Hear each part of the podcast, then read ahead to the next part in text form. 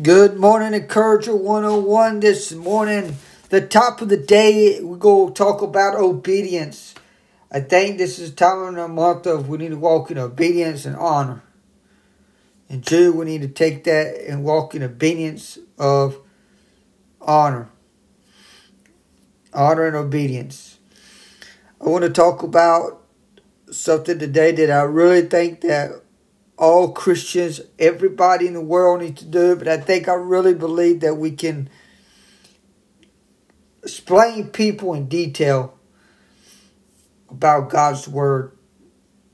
I believe that somebody right now might be listening on this podcast that don't even know exactly where they are in obedience and honor.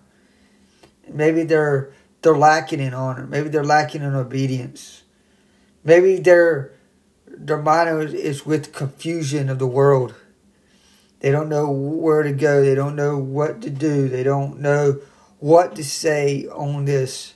But I'm going to tell you, this is what the Lord says in First Corinthians six nineteen. He says, "Do you not know that your bodies are temples of the Holy Spirit, who is in you, who you have received from God? You are not own. You are not your own. You were bought at a price. Therefore, honor God with your bodies." That means yourself. That means you need to be in your body. You need to take in what you need to take in in your body that fills with the Holy Ghost so you can move and shout and be healed and have miracles. Sometimes you got to go through things. And sometimes you got to really sit back and realize what God is there for you. When you honor God, God is going to bless you. When God, when you honor God, God is going to bless you. Obedience, it's the same thing. Obedience is when you, when somebody asks you to do something, you do it. It's a command. When the bishop walks into the room or a pastor walks in, I think every church member should stand. Give honor to the pastor or the bishop that does their job and duty as a leader in the church. When I look at what's going on in the world today, it don't matter what type of leader you have. You got to walk in honor and authority. But you're walking in obedience. When God told somebody, when he told Moses to go get his people out of Egypt, that was a command of walking in obedience and honor. We don't have honor in America, or we don't have honor in nowhere. There's no honor in society yet. There is a dishonor because I believe that in a, that in this world we're living in, there is no this there's no honor at all but themselves. They don't care. They don't care about police. They don't care about the governors. They don't care about the presidents. They don't care who you are. But if you associate with them, they'll help you. But if you don't associate with them, they disconnect with you. Sometimes don't engage to somebody that's a fool. Because when you walk into the fool mode, you're walking in a cruel mode. When you're walking in a fool mode, you're walking in a cruel mode. That means a different attitude. When you're When you want to be a stealer, then you want to be a stealer. When you want to be a destroyer, then you want to be a destroyer. When you want to be a killer, then you want to be a killer. When you want to be a deceiver, then you're going to be a deceiver. When you lie to people, oh, good God, I'm, I'm getting ready to say. See, the, the devil comes, the enemy comes to steal, kill, and destroy, but he's also a liar. He's a joker that's laughing in your face. He really says, "Oh, this is good," but it's not. He paints a good picture of your future, but it, it can be turned out the future of bad.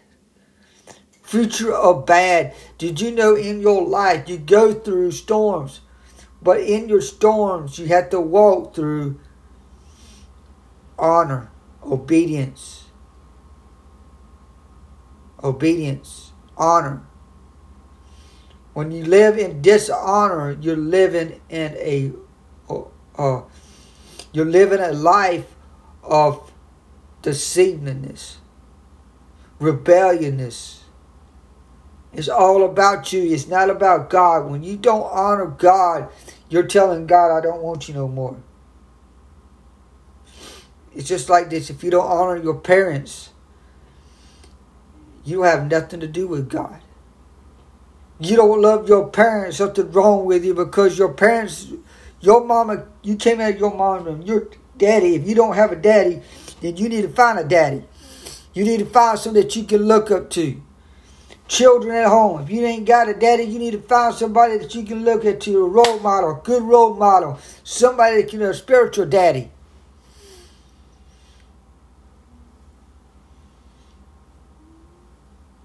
Because somebody you can talk to, somebody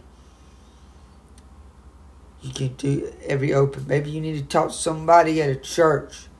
Sit down and talk with them one-on-one and just discuss what you're doing now.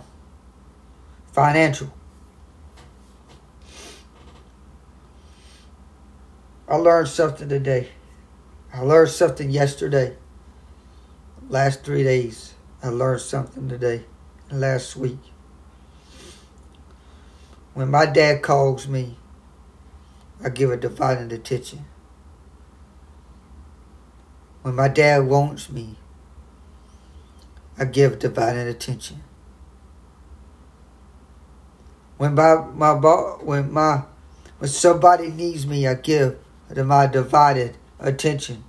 When everybody somebody needs you, you give them a divided. It's called honor. Because when they call you, all they are is asking you, but they're giving you honor. I wonder if people, when a person is on vacation,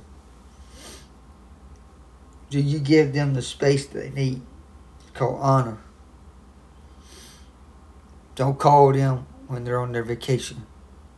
Call them when they get back. They got a schedule. They got a set. So the verse of today is First Corinthians six nineteen and twenty. Do you not know that your bodies are temples of the Holy Spirit who is in you, whom you have received from God? You are not your own. You were bought at a price. Therefore, honor God with your bodies. That means give all.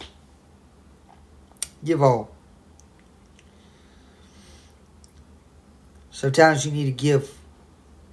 Give honor to God. Give all to God. Give all the credit that he is, that he's done in your life. Be thankful for what you have and what you don't have. Pray to God every single day. Put the shield of faith around you.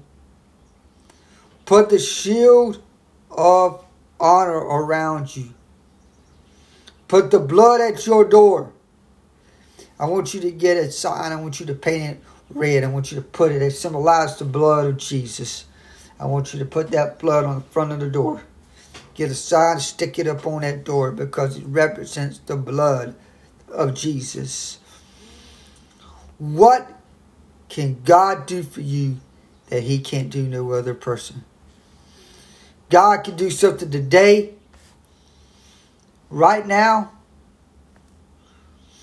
but he can't do nothing tomorrow because tomorrow is not yet to come.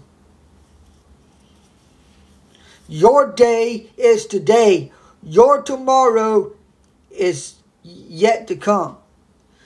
You have to wait until tomorrow, but you can't wait until you can't wait on God on tomorrow. You got to give God the credit today. I'm going to ask you this question today. Do you know Jesus Christ is your Savior? Do you know the cross like I know the cross? Because the cross saves the lost. Do you want to come in the cross? Get your life changed today. I want you to say this prayer. Dear Heavenly Father, I need you in my life. Make me clean right now. Clean me up. I need you, Lord, more and more each day. I want to be used in the kingdom. Lord, I want you to heal my body. I want to be involved. Show me where I need to go to get plugged in in the kingdom of God. In the name of Jesus, I say amen. You say that, you're in the book of life. There's something miraculous that's coming your way today. I believe that somebody today is getting touched by the Holy Ghost. The Holy Spirit is falling, falling on, on you. And the Lord's saying something to you. Some of you are in a, in a hospital bed and God says, pick up your mat and walk again. Because just like he did that lame man. Like he did the girl. Let me tell you this. It's all about the mind. You got to put your mind into use so you can get out of it. This is today's devotion today. You have a blessed and wonderful day. Remember, go to church this Sunday. Go to church right now. Today, it's not too late to go to church right now because the time is ticking. Be blessed.